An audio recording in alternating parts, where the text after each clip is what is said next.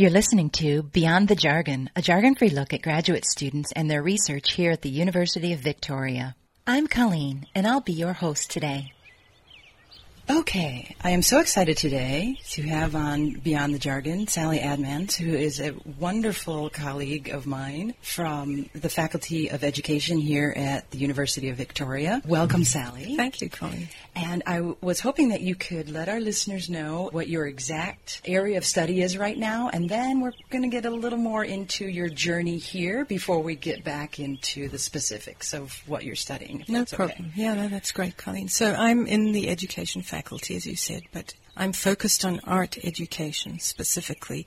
And within that area, which is a huge topic, I focus specifically on how people transform through their creativity. Oh, excellent. And as as you know, I am also interested in anything that is about transforming. Mm-hmm. And that is why I am, again, so excited to have you here, because I find the way that you go about things to be utterly fascinating, particularly in some of your presentations, the artwork that you displayed, uh, not only of your own artwork, but your interpretations of other artwork I found really fascinating. So mm-hmm. I'm wondering, what brought you to art? Did you know as a child, or is this something that developed later? Or So I grew up in South Africa, Colleen, and okay. um, I was born into a family that approached life through the arts always. Mm. My father was an architect. My mother was a ballet dancer, classical oh, ballet dancer. Great. My siblings were all very creative. So expressing ourselves through the arts was really a natural way to be. So it's never really been scary for me, which I know is a big problem for lots of people. Yes, definitely. It was like another language for me. Oh, nice. And as I grew up, uh, and life gets in the way, and uh, there was a civil war in the country, and my parents divorced, and I went through a lot of stress as a younger person. Mm. I always found that I was turning towards the arts when I needed to find a more adaptive way of being to my mm. new circumstances. So nice. It became interesting to me how the arts can make people strong, how they make new meanings for themselves when life gets difficult, and how their identities actually expand and become more fluid and adaptive to their environment as a as a way of learning.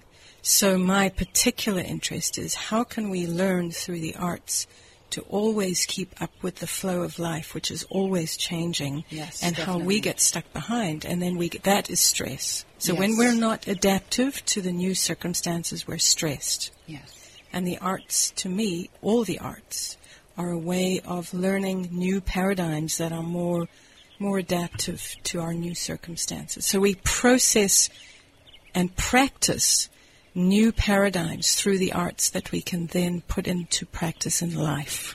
So when you say paradigms even, are you referring to a particular pattern that you operate in, that somebody trains you to operate in, or are there lots of different paradigms that one might operate under, like a paradigm at work versus one at school? If you could expand on just right. the use of that. Yeah, so to me, and there's lots of ways of looking at the word paradigm, and I must first of all say that I draw from the field of psychology as well as from the arts, because ah. this is kind of almost therapeutic practice as well. Oh, most definitely. So in terms of the word paradigm, it would be perspectives. And if our perspective is out of sync with those around us or with the circumstances, we experience stress, and mm. so do people around us. So the more we, more multiple paradigms or multiple perspectives we can include into our way of being, the more effective we become and the less stress we experience, because we're in flow with our environment. And Daniel Goleman and other people uh, like uh, Mihaly Csikszentmihalyi, people who've explored creativity and emotional intelligence, which is one of the great aspects of creativity. Mm, most definitely.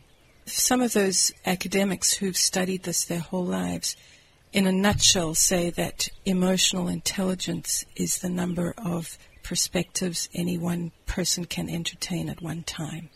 Oh, that is a great way to look at that. That makes so much sense to me. So through the arts, we can, and it doesn't matter whether it's acting, whether it's dancing, or whether it's painting, or whether it's drawing, we don't need to be artists to practice the arts. And I'm really big on that, that you don't have to be super talented, you don't have to think of yourself an artist. Any human being can start working on their paradigms and perspectives through those medium.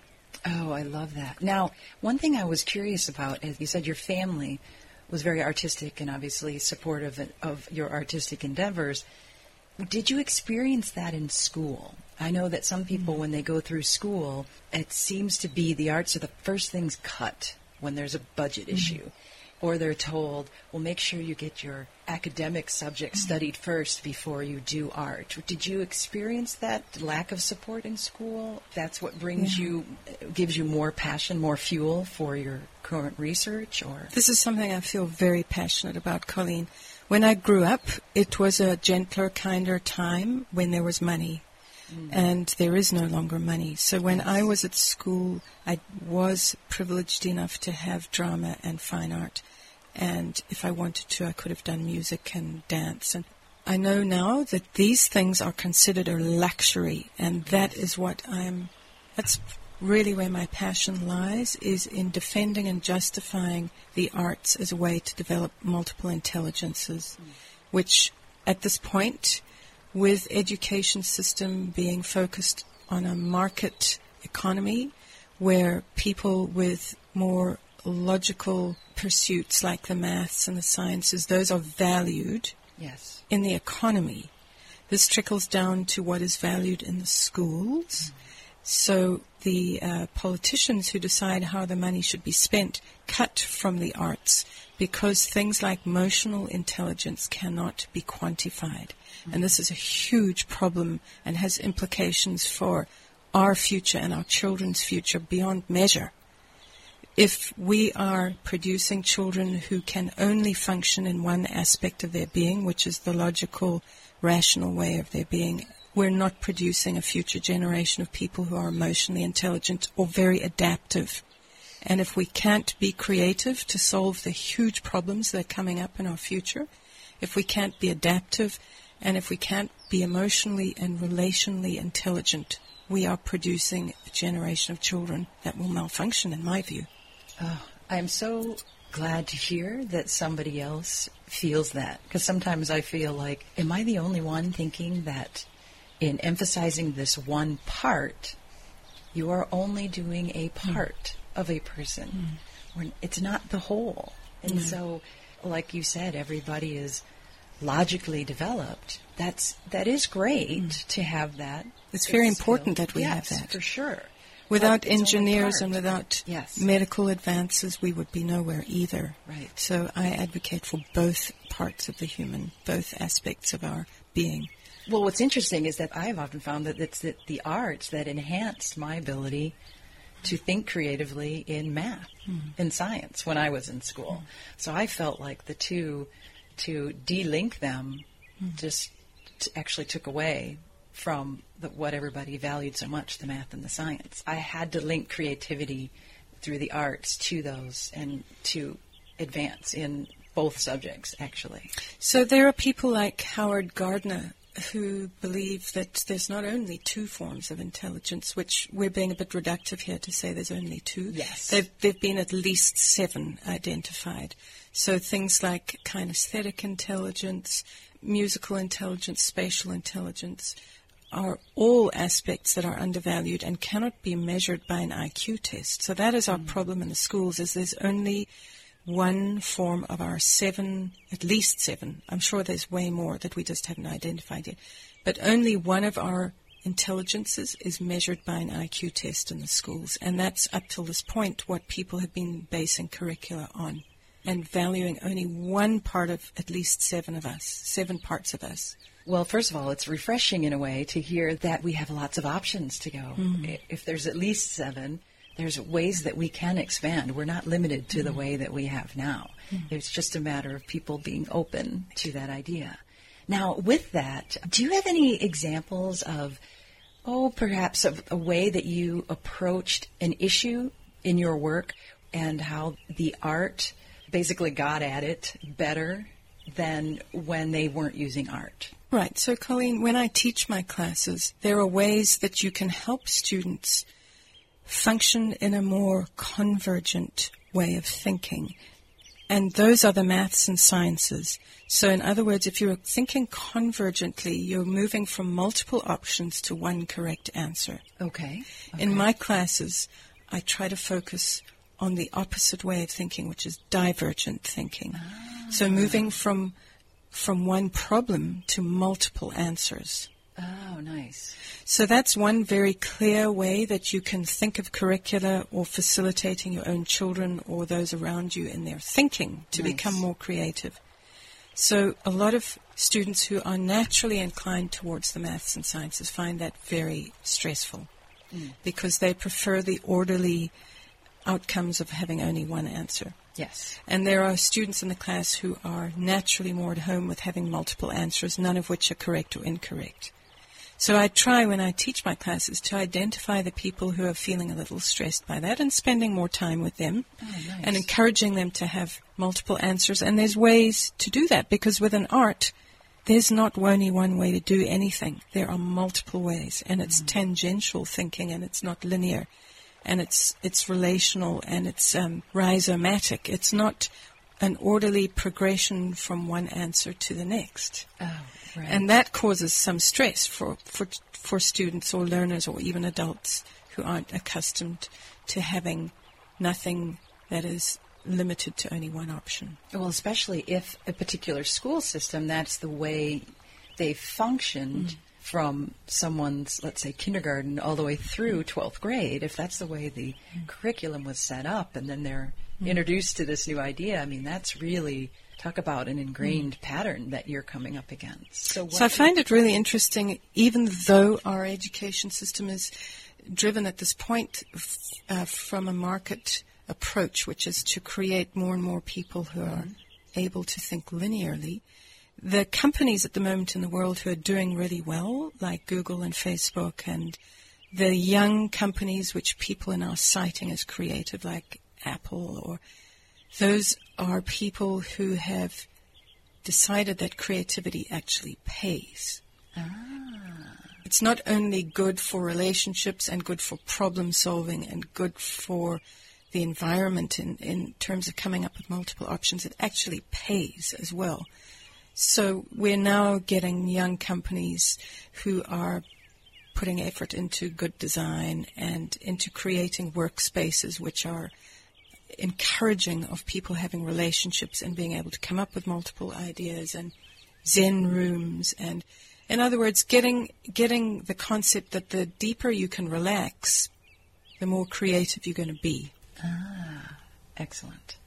And so what's an example of, of something that you use where you saw what somebody else viewed as a problem and you approached it from an artistic standpoint, leading towards your research, which you were talking about, looking deeper into the transformational mm. moments. Okay, so this word transformation is is key to what I do, Colleen, and it, it's a word that's used in all fields, even in sciences and maths. So the word transformation implies changes of state or matter yes. from change of energy. So in other words, a solid object like ice turning into water or steam has been transformed. So yes. if you put energy into a system, the matter or the form itself changes. changes. It's not just a simple little transition from hot to cold. No. It's a physical It's a change. Phys- thank you. It's a physical, energetic change. Okay. So taking that as a metaphor, yes. we use that in, in I use that in my work. And um, I have looked at how this word or the principles behind how we can transform are perceived in the East and in the West. There are fundamental common core principles, and those are the mm. principles that I'm interested in. So in the West, people normally transform through expensive one-on-one therapeutic sessions with, say, a counselor okay. or a therapist. It's so the word transformation in the West is looked at more in a therapeutic ah, manner. Okay. So people would go and have counseling if they need transformation or if they need to learn how to be more adaptive to their environment. Right. In the West, therapy up till this point hasn't really been their way of transforming. Their manner of transforming is to practice spiritual practices. In the East? In the East. East so, yes. Sorry, did I say the West? Yes, that's okay. okay. I just want to make sure right. I'm on the right page. Right. So in the West, it's more psychology, yes. and in the East, it's more of a spiritual practice. Yes. So practices of meditation in particular are considered to be self-transforming. Mm-hmm. So we get a lot of practices. There's, there's not only one. Obviously, in each culture, they have a favorite way of doing that. So there's Tai Chi or Qigong or yoga.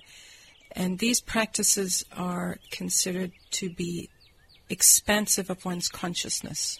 Okay, yes. Which is another way of saying that we're becoming more adaptive or more insightful or having more perspectives. Right. So it's a slightly different perspective. Right. But the core principles underneath how we approach transformation in the East or the West are this. And that is that if we are consciously practicing something, whether it's the arts or whether it's Qigong or yoga or Tai Chi, or, we are learning how to manage our own mind and body and yes. our energy. And by deliberately changing our consciousness, our whole way of life begins to change. So we're managing and taking responsibility for our own way of being through these practices. It yes. sounds complicated, but it's not. I'll say that again. Yes. If you practice some of these practices, you are deliberately involving yourself in your own evolution, mm-hmm. put simply. Yes. That is what transformation is. That makes total sense. And so now we have that definition. How does that fit specifically with the arts-based mm. practices that you're looking into? Right. So, Colleen, I've been so privileged to work with a number of different groups who practice the arts deliberately for transformation of the self. Mm. One group in particular that was really moving to me, and it changed my life in so many ways, was when I was able to work with some First Nations carvers here on the island.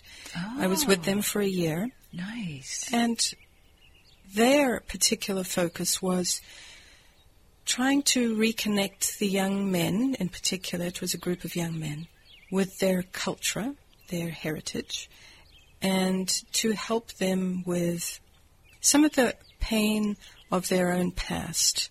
Mm.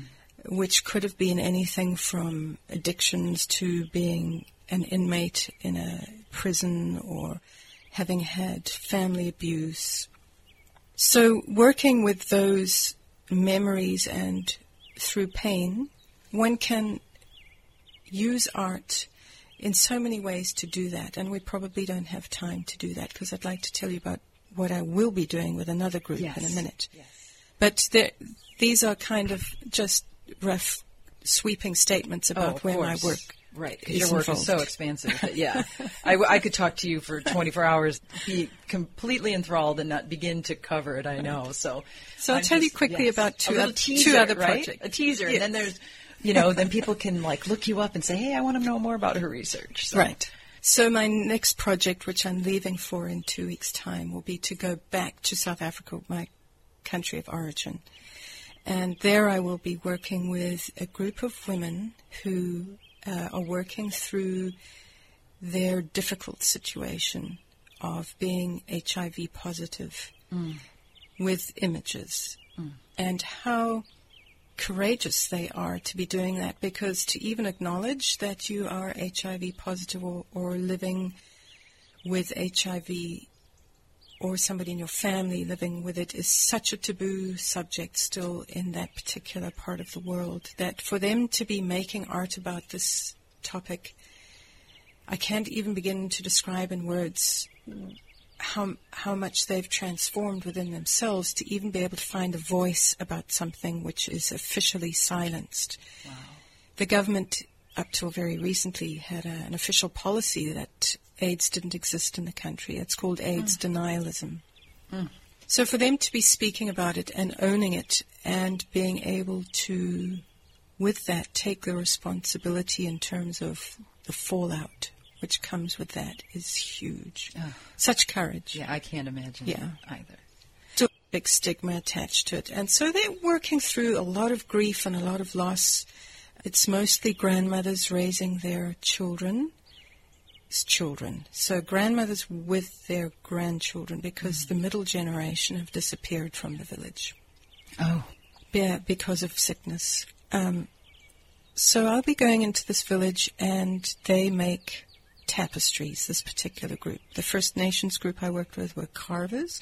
This group makes tapestries, huge tapestries of their uh, situation, which mm. is very moving art indeed. Oh, my gosh, yes. It's quite beautiful. It's very profound. So I'll be working with them. My next journey will be to India, where there's a group of people who deliberately cultivate meditation practices that are creative. So deliberately making art as a meditation practice, which is, mm. is part of the tradition in India, coming from Hinduism and Buddhism. There's a very profound cultural practice of meditation in a variety of forms. So I found a place in Sanskrit, it's called an ashram, a community that practice art as a meditation form. So I'll be studying that one next. Well, that sounds to me like that's in support of, well, I've read some things about it, but I firmly, perhaps I, I don't have my own research to prove it, but I firmly believe in my heart of heart, my soul of souls, that there is also a spiritual intelligence. Mm-hmm. So that really resonates with me, because I've I've I've felt that at times, mm-hmm. that whether perhaps mine wasn't through painting or creating, you know, a tapestry, but through singing. Mm-hmm. Some of the most amazing healing spiritual moments I ever had were by myself, mm. practicing a song for something else no one else heard. Mm. And I couldn't quite explain it, but I just mm. found myself in this place, and probably the best I'd ever sung. Mm. And when I was finished, I, the only thing I could do was basically fall over. Mm. It, it was as if I was exhausted mm. for just that one moment of, well, what, two and a half minutes mm. for a song. So there are people, a few, a handful of people who have looked at the spiritual aspect of creativity, and the way they would describe it is that you can become like a hollow flute when you're making art. Mm-hmm. So the more you empty yourself, the more you become a vehicle for a bigger energy than yourself, and the more you can enter the present moment, and the more you can begin to move beyond the boundaries which we normally think of as our skin to almost living a bigger, higher self. Yes. Because in that moment, you're so focused and so present that you become a channel. And that's, well, that actually describes what I felt like. Yeah.